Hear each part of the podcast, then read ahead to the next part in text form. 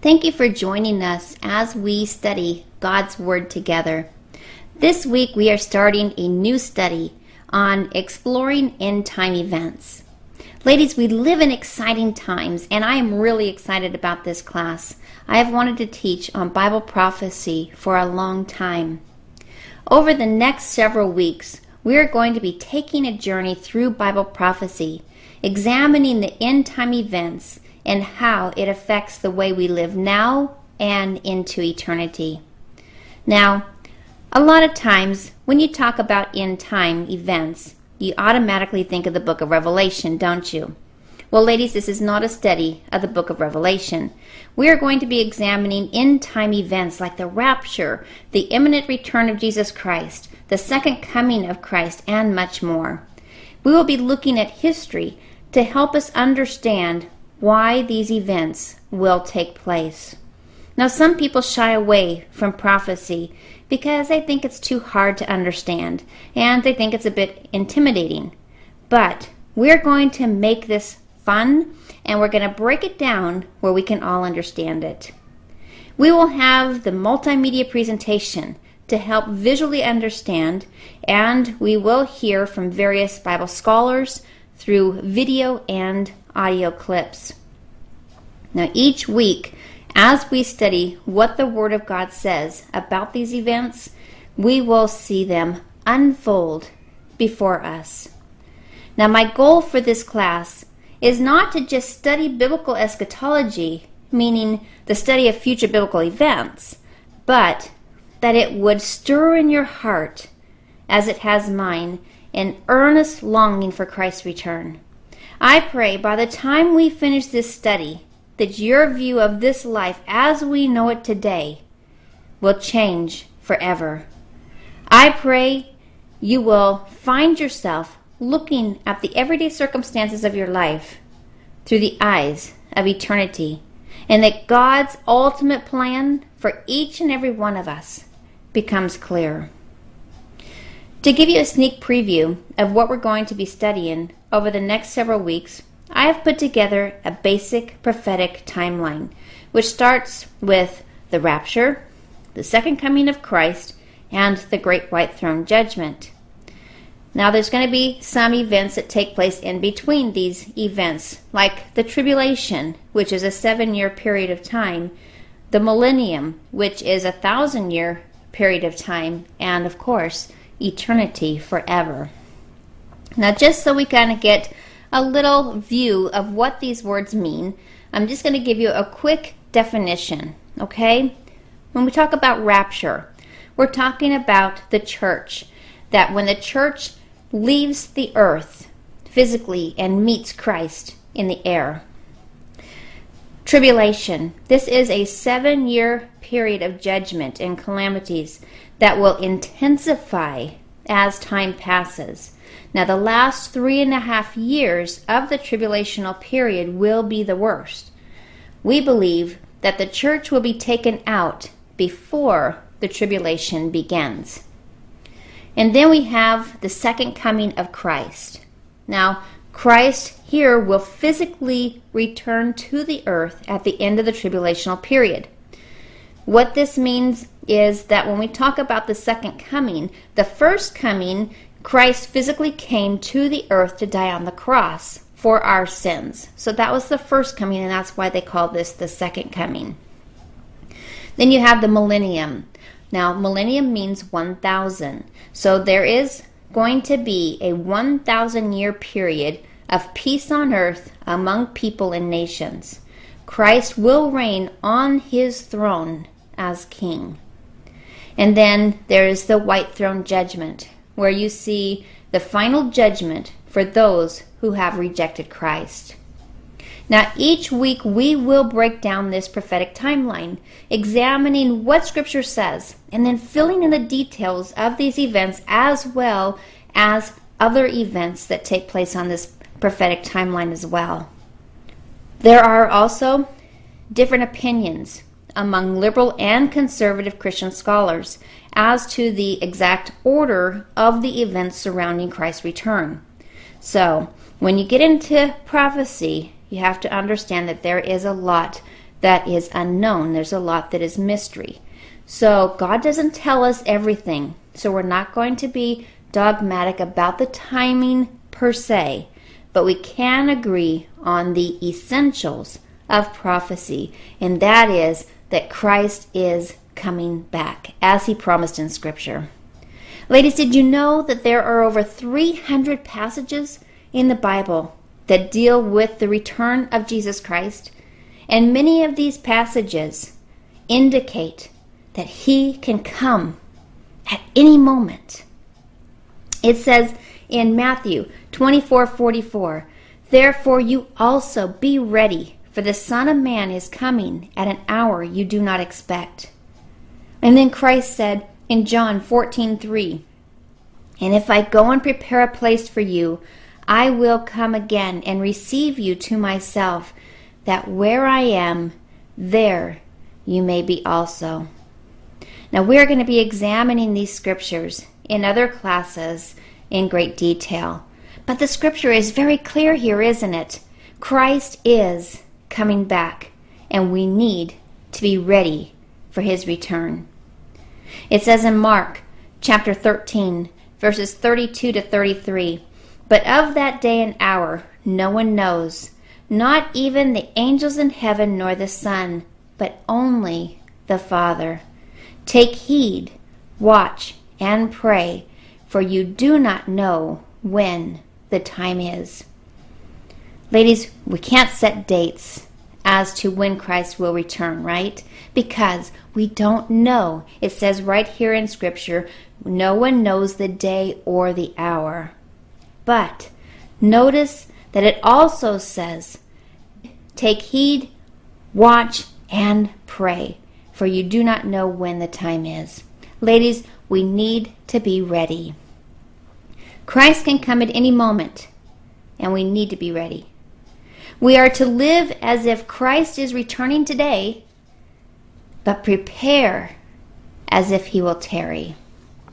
Now, as we have said, there are different views about the timing of the end time events. Now, our pastor here and I believe in the dispensational premillennial, pre tribulational view. Wow, I know that sounds like a lot of big words, but it breaks down really easily.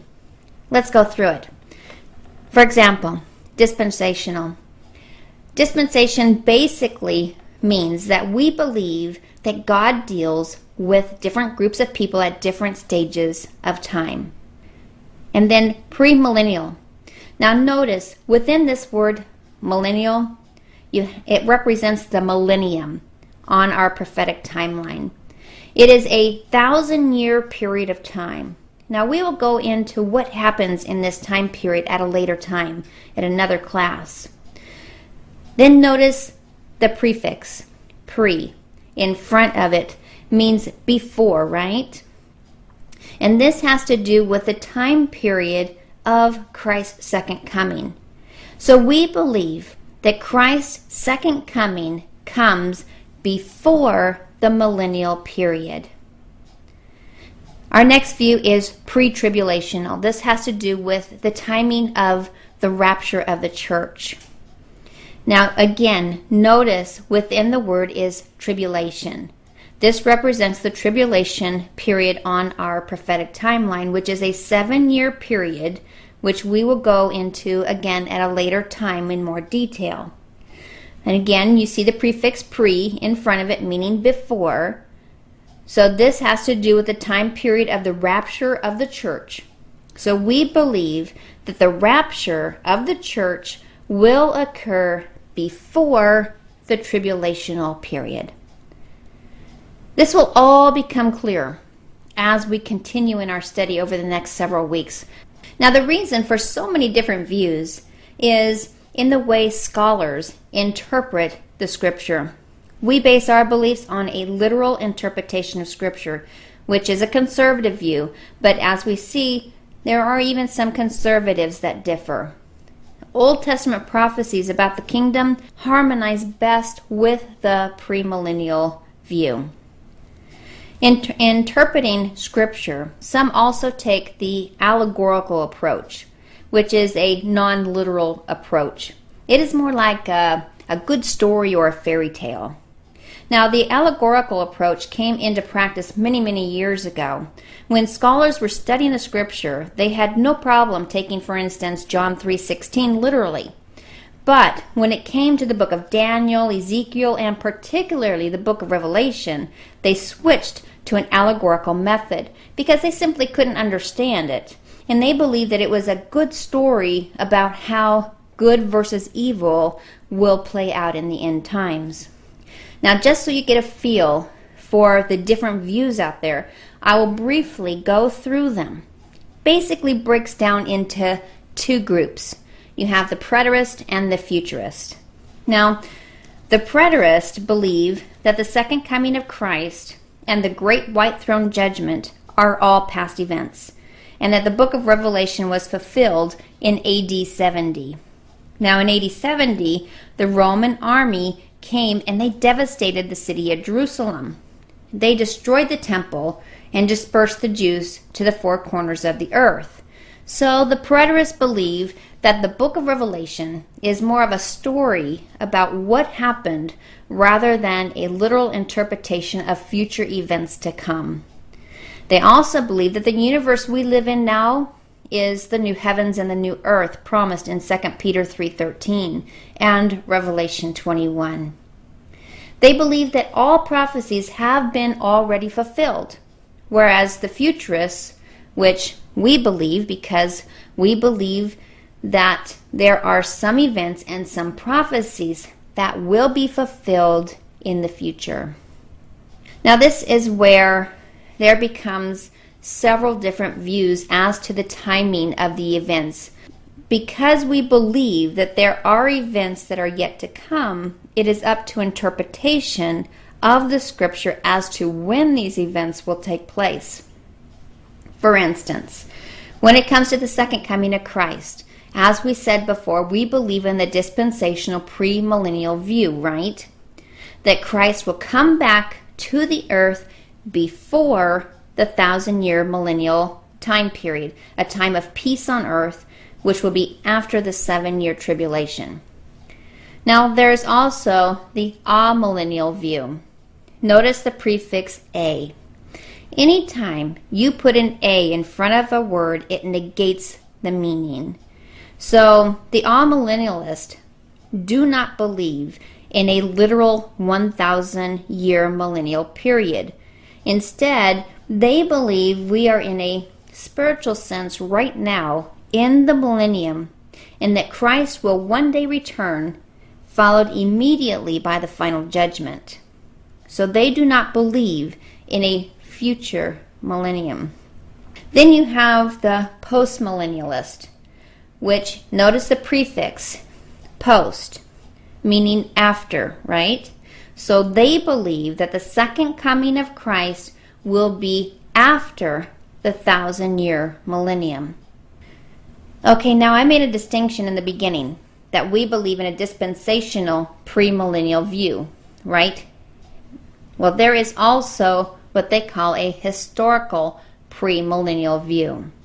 The historical premillennialist believe, like we do, that the second coming of Christ will come before the thousand year millennial period.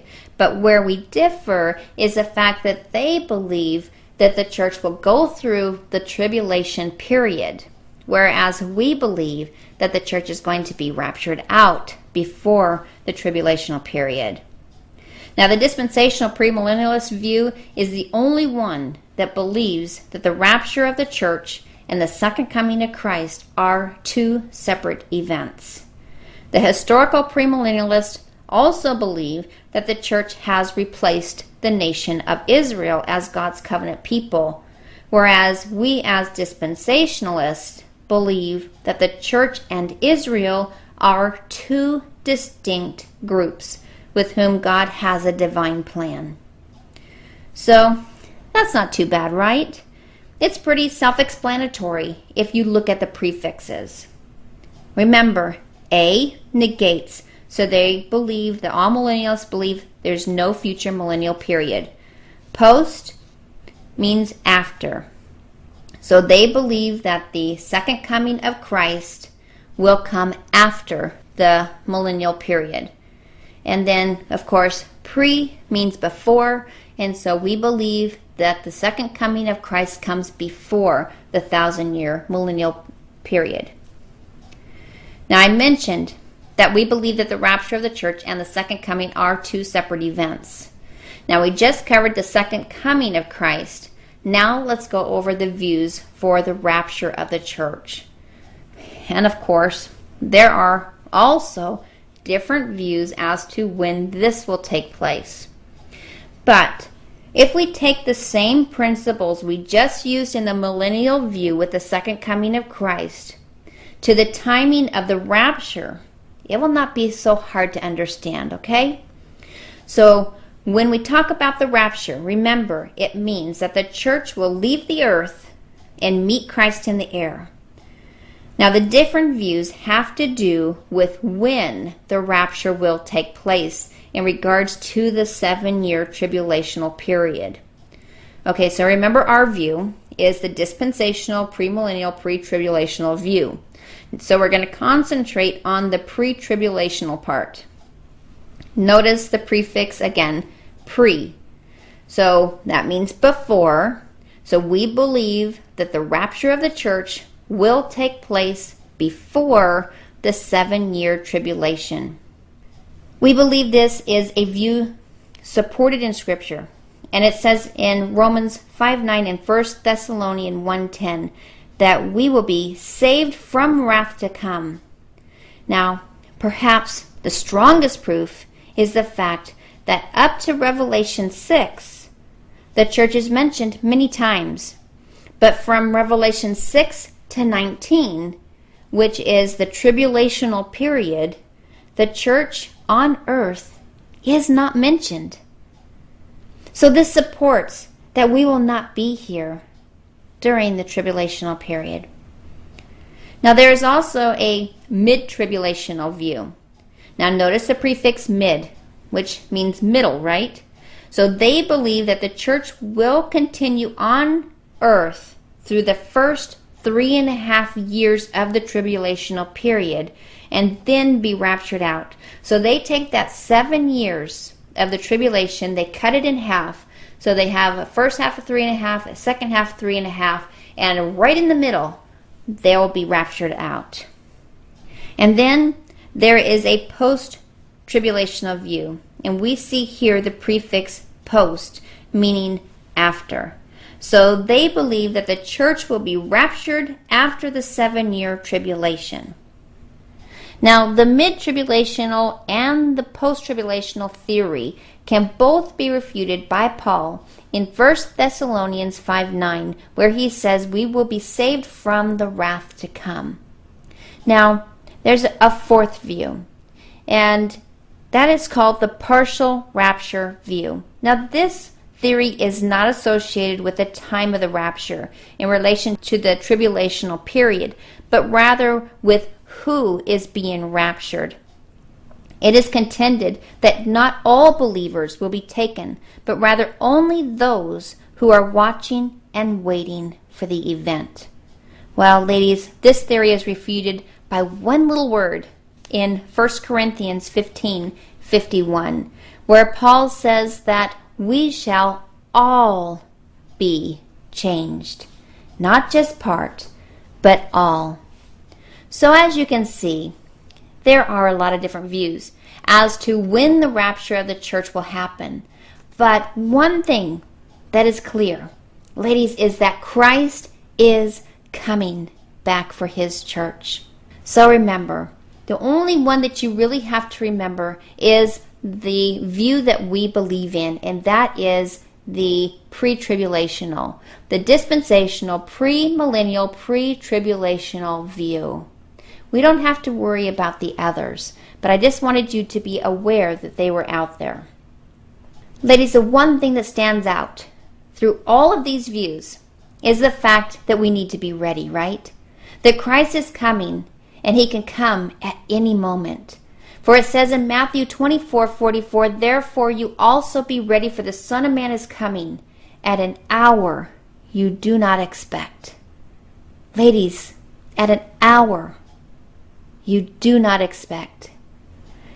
The only way that we can be ready for Christ's return is that we have accepted Jesus Christ as our Savior. If your name is not in the book of life, you will not be raptured up. You will not go. If you have not accepted Jesus Christ as your personal Savior, if you have not accepted His death, burial, and resurrection, then you need to do so immediately. It is only through Jesus Christ that we may enter into heaven and live with God throughout eternity, forever. It is not of our own works. It is not whether we've been a good person or we go to church, but it is by the grace of God. It is a gift from Him. Ladies, Christ can come at any moment, as we will see throughout this study, so don't delay. If you don't know Jesus Christ as your Savior, stop right now and ask him into your heart. 2 Timothy 3:16 says, "All scripture is given by inspiration of God and is profitable for doctrine, for reproof, for correction, for instruction in righteousness." That says all scripture. Ladies, it's all 66 books are given by inspiration to God, and we will see through scripture what God has revealed to us about the end time events. All the Old Testament and the New Testament can be understood as a progressive unfolding of God's plan and purpose. Now, what I found fascinating was from Adam until the time of Abraham, there were only Gentiles. So that's from Genesis up to Genesis 12. And then from Genesis 12 to Acts 1, you now see the Gentiles and the Jews. And then from Pentecost which is Acts chapter 2, through Revelation 22, you now see Gentiles, Jews, and Christians. So you really see a progression there, don't you? Well, Satan had a plan too, and his plan was to destroy God's plan. Think about the time period of Adam to Abraham. From the beginning of creation, Satan tried to frustrate the plan of God by tempting Adam and Eve to disobey God because he knew the consequences of disobedience was separation from God. And then, as you look at the next picture on our time chart here, that he prompted also Cain, which was Adam's oldest son, to reject the worship of God. And knowing that his brother Abel was faithful to God, well, Satan prompted Cain to kill his brother thinking he could stop man from worshiping God. But God intervened again, and he gave Adam and Eve another son named Seth, which means the appointed one, while Seth carried on the line of faithful followers of God. And then Satan, well, he began to lead man into such vile corruption that God removed everyone in the great flood except Noah and a select few who then continued to carry on some faithful followers. Well, Satan continued to try and try to thwart God's plan, and he had his hand in the Tower of Babel, which was man's secularism and false worship. But God intervened again, and he raised up a righteous man, Abram. Well, this brings us to where we see that God made a promise with Abram which we know as the Abrahamic covenant.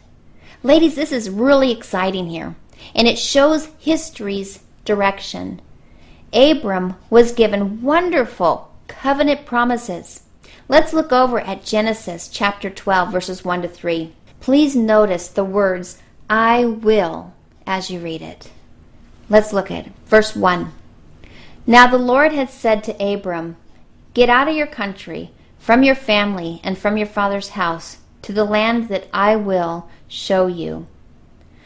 Now look at verse 2. It says, I will make you a great nation. I will bless you and make your name great, and you shall be a blessing. And then God goes on in verse 3 he shows that not only will he make him a great nation, make his name great, and make him a blessing, but look, he says but that he would bless those who bless him and curse those who curse him. Let's look at that. It says, I will bless those who bless you, and I will curse him who curses you, and in you all the families of the earth shall be blessed. Ladies, this is an unconditional, everlasting covenant between God and Abram. God said, Go and I will show you a land. I will make you a great nation. I will bless you and make your name great. It is all about God. He said, I will. Ladies, through this study, we will see how this covenant plays out in end time events. Well, Satan, he's still trying, and he tried so hard to thwart God's plan, but he couldn't. So we have seen up to this point that there were only Gentiles, but now, through this covenant, the Jewish nation would be born. Please listen to Dr. Twitty as he talks about the Abrahamic covenant. Abraham was to be the father of many nations, but God called him to be the father of one nation in particular Israel.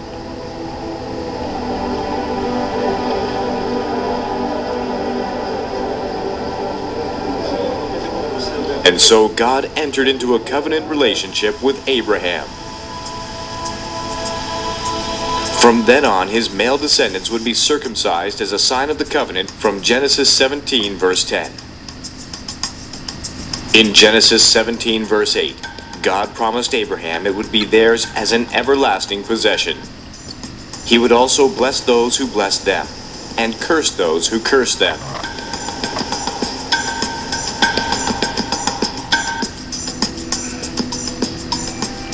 While Abraham and his nephew Lot prospered on the fertile plains of Canaan, they also ran the risk of being contaminated by Canaanite practices, which God looked upon as sinful abominations.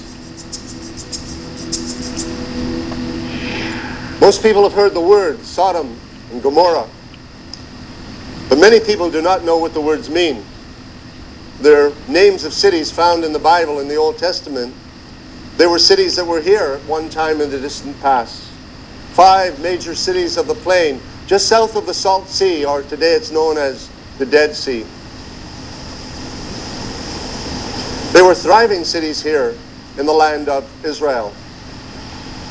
But they were full of wickedness, and they were an abomination in the sight of God. The people of the land of Canaan worshiped Baal and Dagon among other false gods. Their practices of worship were sadistic rituals of unspeakable acts, including the sacrifice of children. The Lord spoke to Abraham and told him that this is the reason he was giving the land of Canaan to Abraham's descendants. In all the land of Canaan, two cities stood out among the rest as being the most evil and wicked Sodom and Gomorrah. In Genesis 18, the Lord tells Abraham that the outcry is too great and sends two angels to destroy the cities. And he sent them to warn Abram and Lot of the destruction that was to come. Look at this landscape today. At one time, a fertile plain with fresh water running, flocks, herds grazing here. And then the judgment of God fell. The Bible says that fire and brimstone rained down from heaven on what had been a fertile plain. One time, people lived here, they thrived here, but in their lifestyle, they disobeyed God.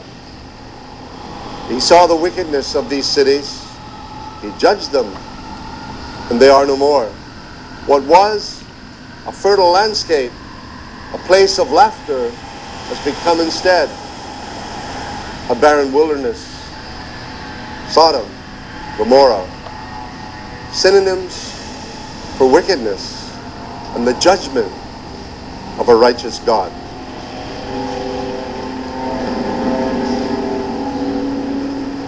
But the story of Israel continued because God had promised blessings to Abram and his descendants, and they became Israel.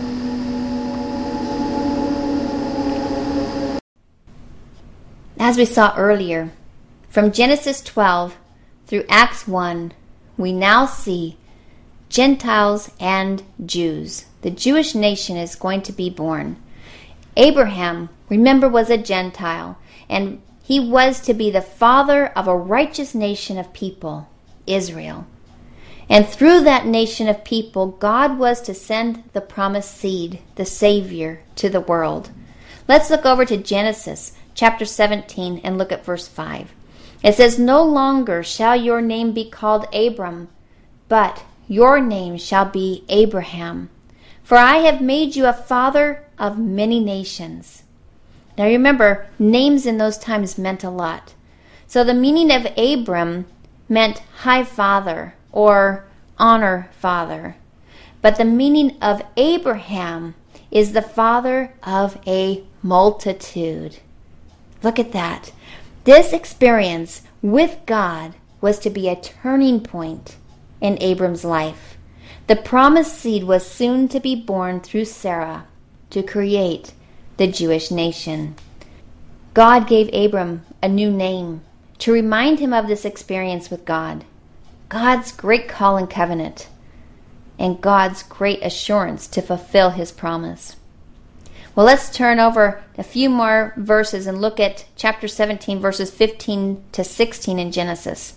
It says, Then God said to Abram, As for Sarai, your wife, you shall not call her name Sarai, but Sarah shall be her name. And I will bless her, and also give her a son by her. Then I will bless her, and she shall be a mother of nations. Kings of peoples shall be from her. Lady Sarah was also blessed in this covenant. She had been barren, and here she is told that she would bear a son. And not only would her womb be opened to bear a son, but she would be a mother of nations. Well, at the time of the covenant, Remember, Sarah was childless.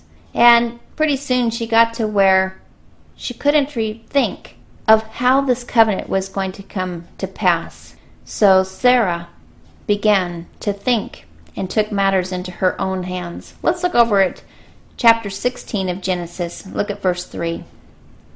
It says, Then Sarai, Abraham's wife, took Hagar, her maid, the Egyptian, and gave her to her husband Abram to be his wife. After Abram had dwelt ten years in the land of Canaan. Now, remember, Abram and Sarai were getting older and past childbearing age, so Sarai couldn't imagine how this covenant would be fulfilled. It simply seemed impossible. She was barren, she wasn't having children. And Scripture says that they had dwelt ten years in the land of Canaan. Well, it seemed to appear that because she was barren, the promise of God could not be fulfilled. So Sarah, she tried to help God. Like we all do, we get impatient and we don't trust. And we tried to manipulate circumstances to make the outcome come to be. So Sarah gave her servant Hagar to bear a son with Abraham in order to fulfill the covenant promises. Well, Abram and Hagar did conceive a son, and they named him Ishmael.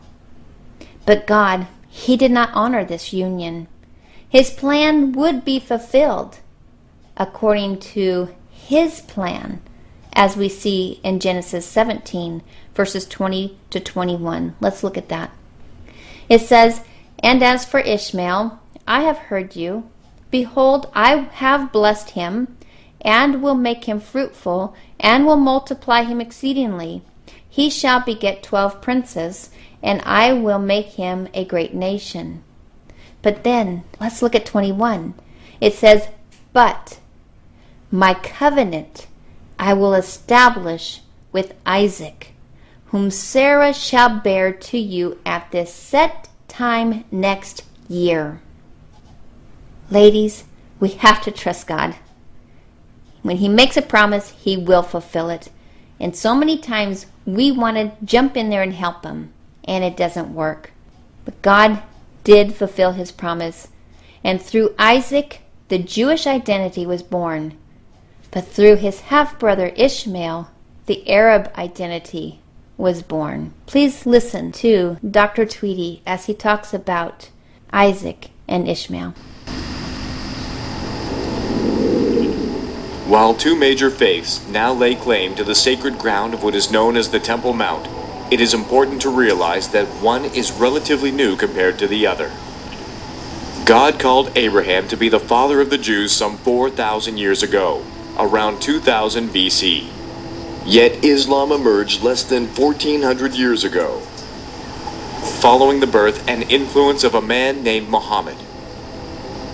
Yet both claim Abraham as their ancestral father. The Jews through Abraham's son Isaac by his wife Sarah. The Muslims through Abraham's son Ishmael by Sarah's Egyptian servant Hagar. The effects of this dysfunctional family continue to be felt today.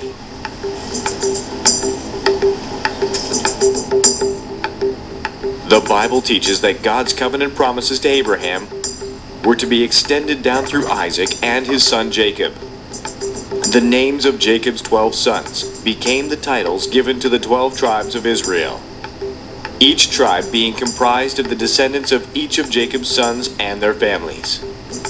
In time, they would be known as the chosen people and heirs of God's covenant promise to Abraham.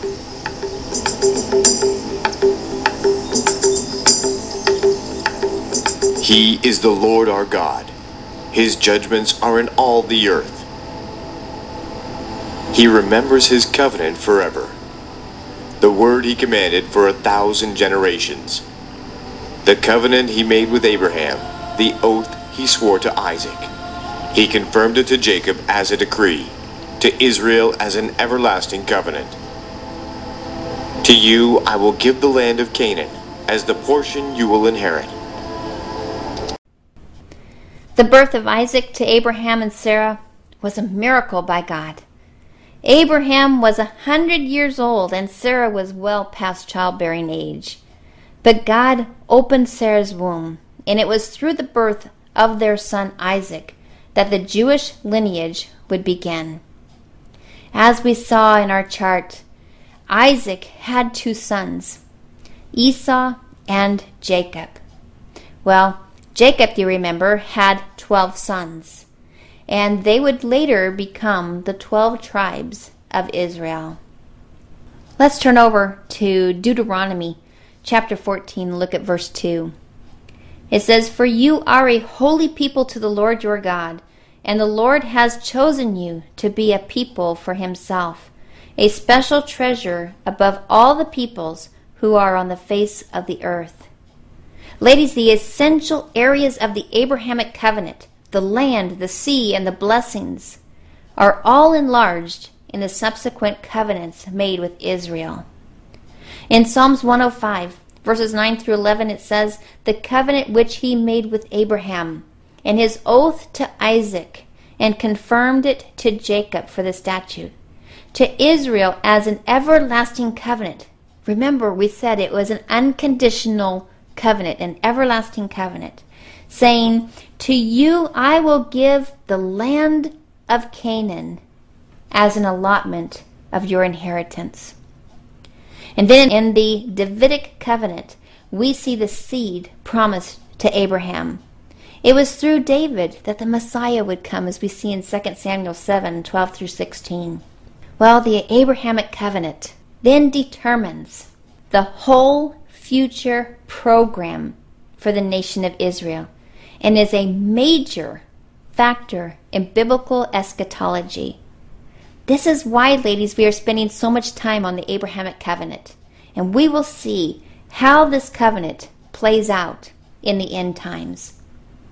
And then in our third category, we see the birth of the church at the time of the Pentecost. From Pentecost, Acts chapter 2, through Revelation 22, you now see Gentiles, Jews, and Christians. Man is now to be guided by the Holy Spirit, who empowers him to live right and to serve Christ.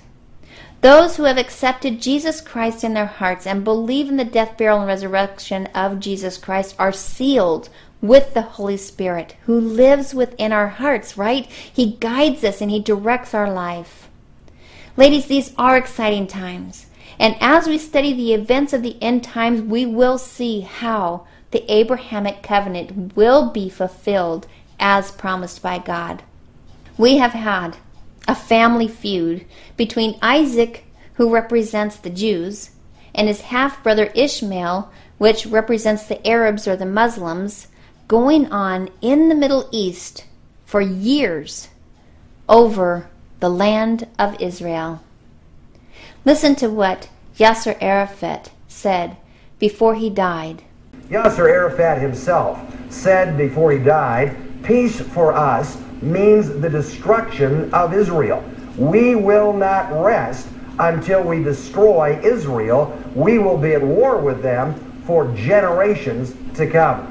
Palestinian television recently said of the Jews, they are all liars and terrorists.